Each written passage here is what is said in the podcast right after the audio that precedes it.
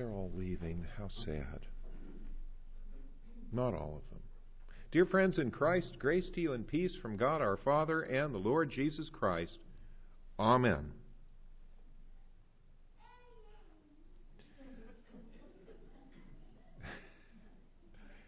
Yep, I love teamwork here.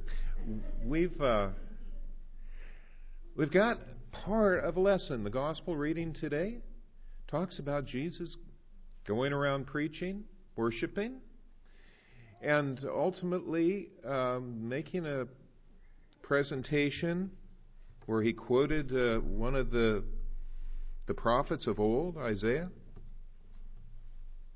The thing that I don't like about it is it's sort of taking half the show. Do you ever watch TV shows where maybe the hour runs out and then leaves you hanging there and it says, to be continued? I think, ah. Well, that's what we've got. We've got a to be continued lesson, and this is pretty innocuous. The whole gospel lesson this morning talks about Jesus uh, going throughout all the region of Galilee and going to the synagogues and getting a lot of affirmation. It says he was praised by everyone. Doesn't talk about anyone grumbling. Then he talks about him going home to Nazareth, where he was raised, where he grew up. And then in that day, in his own home, home synagogue or church, uh, he was invited to read the lesson for the day. And of course, in those days, there was no New Testament yet. It was just the Old Testament, and, and Isaiah was one of the premier books of the Old Testament. So it was pretty important for him to be able to do that. And he did. But what he took, the Spirit of the Lord is upon me because he has anointed me to bring good news to the poor. He has sent me to proclaim release to the captives and recovery of sight to the blind, to let the oppressed go free, to proclaim the year of the Lord's favor. And then he, we, if it was our Bible, he would have closed it. This one, it was a scroll. That's how they had the Word of God in those days. He rolled it up and handed it back to the person that was in charge of protecting it, putting it properly away. And then he said something that leaves us hanging, just like the to be continued. It says, Today this scripture has been fulfilled in your hearing. And we think, okay, that's nice. That's nice. Amen. Now let's boogie and have lunch someplace. You know, it doesn't leave you on the edge of your seat. It seems like that's the end of the story, and it was just a, not a very interesting story, but it was a good one. Nothing contentious, nothing to get you all white knuckled and nervous. But for the people there that day, it did. You see, the passage he, he chose and he quoted said, The Spirit of the Lord is upon me because he has anointed me to bring good news to the poor. He has sent me to proclaim, and so on. Me, meaning Jesus. Now, if they had what we do with the lessons prescribed in uh, some sort of ecclesiastical uh, workbook that says we're going to have an Old Testament lesson, we're going to have a psalm, we're going to have this.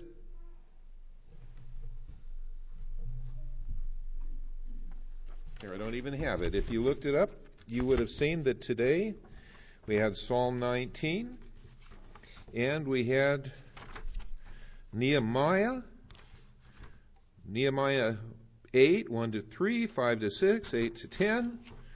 You had second reading, 1 Corinthians, St. Paul's letter to the Corinthians, first time around, chapter 12, verses 12 and so forth. And then the Gospel of Luke. It's all written out. We know what we're supposed to have. And the preacher knows, well, these are the texts you're supposed to print, or print and preach on. It didn't work in those days, and Jesus picked whichever one he wanted, and he did, and it was this one that said, Times are changing. Times are changing. Things are going to be different. Big stuff is going to start. And it's going to start with me. And so the people didn't say, well, he's just pre- reading from the lessons that was assigned. They said, why did he pick this one? Why did he set himself up to be the leader? And essentially, what he's doing is saying, Look, we got a job to do. We've waited around long enough. It's time to start doing something. And this is what Isaiah says we're going to do.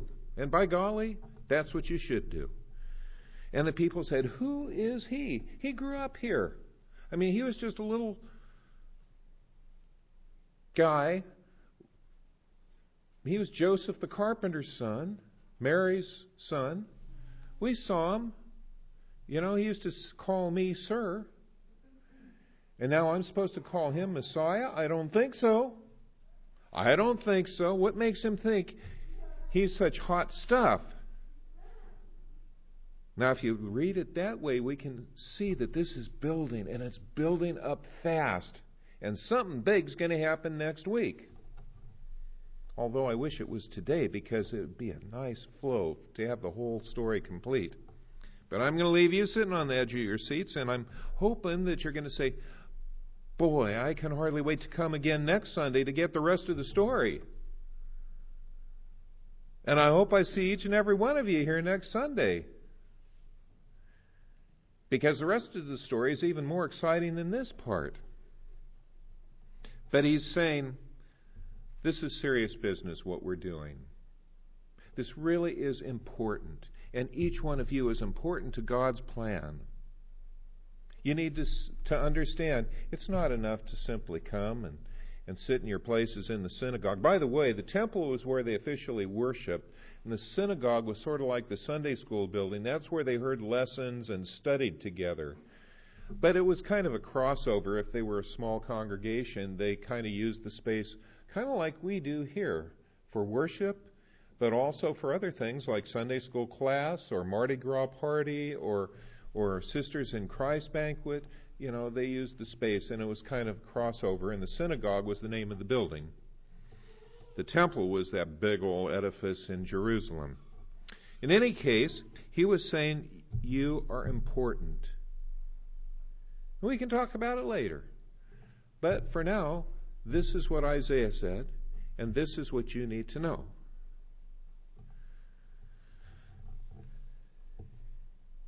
In those days, remember that Israel was ruled by Rome, and Rome had an official state religion that had nothing to do with the God of Israel or the God of Abraham, Isaac, Jacob, Joseph, David, and so on. They believed in Zeus and they believed in all those, those Roman gods. We are gathered 2,000 years later in a land that's pretty secular on the whole but has such diversity among the churches that in America we have churches that aren't even Christian. We've got Muslim churches, we've got Hindu churches, we've got Buddhist temples, we've got uh, Mormon temples, we've got all kinds of different churches and religions. And then we got civil religion, which doesn't really have anything to do with God at all, but talks more about patriotism and how to live in a great country of freedom, such as we have here, with lots of diverse activities that people can be a part of. And after a while, we stop thinking about having a duty or the imminence of God's plan for us. We think worship is kind of kind of something for for the really super religious people. The ones that seem inclined to really get down and pray a lot on their knees. You know, like Lutherans have a lot of calluses on their knees from kneeling and praying. And the only one here today we can check on is, is Mr. Garrison because he's the only one with shorts. But you can see his knees are pretty calloused over. I was reading in the paper this past week. Just actually, it was just yesterday. I look up online to see how my Dodgers are doing in the Los Angeles Times, but also to find out what's going on in the neighborhood where Inges and my son and daughter-in-law and grandsons live. And the lead story was about something that's going on in a town called Compton. Some of you have heard of Compton, Southern California, a Los Angeles suburb, and one of the problems is that there's strife for the churches, well, and for a race. Years ago, when I was in Luther League, which is the, the youth group, the high school group, uh, we had exchanges once in a while with other churches, youth groups, and one of them was in Compton. And that one was predominantly black. In fact, I think all the kids in their Luther League were black. And we had a good time together. It was uh, pretty much an African American community. Well, changes have taken place over the years, and now it's, for one reason or another, it's about 75, 80% Hispanic, which is fine. I mean, the Hispanics in Compton are by and large, really good people, but there are some really bad ones too that are in gangs. And the gangs are trying to chase all of the African Americans out by intimidation or even attacks, physical attacks. And churches aren't immune. And I have a picture, I can't show it to you, you can't see it too big, but this is a, a Christian church in Compton. Maybe like the one that Jesus was talking to in Nazareth under the Roman rule. But that one you can see a steeple at the top, a cross, and a ta- sort of a little tower. And you can see some writing on it. It's graffiti. It's graffiti. That's a black congregation. And the gangs got in and they spray painted the tower and the walls of the church with gang tags names of gang members, and all of this to intimidate people to get out. In our society as a whole, we are making so much of the unimportance of Christian faith. It's okay to worship if you want and to go where you want to worship, but it's more important to go to these activities and to do this and to do that. It is a time of crisis just as it was according to Jesus way back in that first century. He said, You got a mission to do. You got to spread the good news about God. You got to let people know that not just one racial group is important here, not just one denomination, but all people. All people are important to God, are beloved to God. I don't think it's any less important today than it was back in Jesus' day in Nazareth. That was a Saturday. They worshiped on Saturday there. But, you know, same thing as a Sunday. We worship on Sunday, by the way, in case you're wondering why is it that we Christians, most Christians, worship on Sunday? It's because we are honoring the day that Jesus rose from the grave, the greatest act that ever took place in all of history. It was God's final Yabul to the fact that we have been saved from death. Jesus rose from the grave on Easter Sunday, and that's why we worship on Sunday. But it's not enough to worship on Sunday, is it? And then forget about our faith the rest of the week? Now I've been preaching for I'm not sure how many minutes. Has anyone been keeping track? Seven minutes. Seven minutes. Well, I have an answer to some of this. How long should a good sermon be? It should be like a woman's skirt, long enough to cover the essentials and short enough to keep you interested. Amen. Okay. Um, a preacher was on a program at a district convention to preach for 20 minutes. The other preachers from the district were sitting behind him in the choir section, giving him moral support and throwing an occasional Amen to help the preacher along. The preacher preached for his 20 minutes and continued on despite his allotted time. He preached for 30 minutes, then 40 minutes, then for an hour. He even continued for an hour and 10 minutes. Finally, a brother sitting in the front row took a songbook and threw it at the preacher that was still going strong in his message. The preacher saw that the songbook saw the songbook. It, it was hurled his way, and just in the moment he ducked. Well, that songbook flew over his shoulder and it hit one of the preachers sitting in the choir section. As the man in the choir section was going down, you could hear him say, Hit me again, I can still hear him preaching.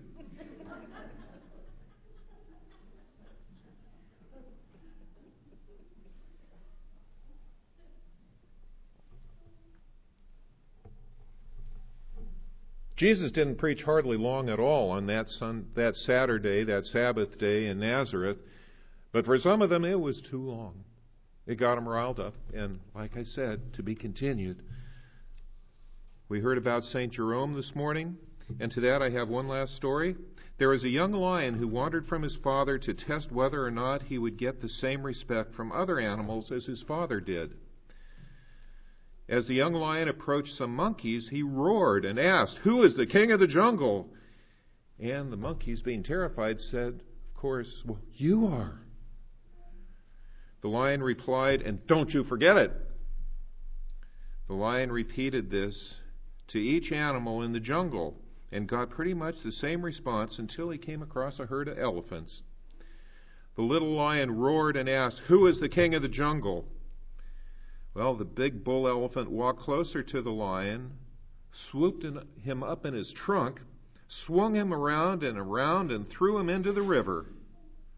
Well, battered and wet, the little lion replied, Just because you didn't know the answer to the question didn't mean that you had to get nasty about it. Well, remember, Jesus says, we got a mission. We got stuff to do. Not, not to get riled up about it, not to get nasty about it, but to do it with the confidence that He is right here with us. And my brothers and sisters, my dear friends in Christ, He is with us. He is with us. And great things are in store. They really are. Now, before I see anyone pick up one of those hymnals and with a look of ire in their eye, I'm going to say one more thing. Amen.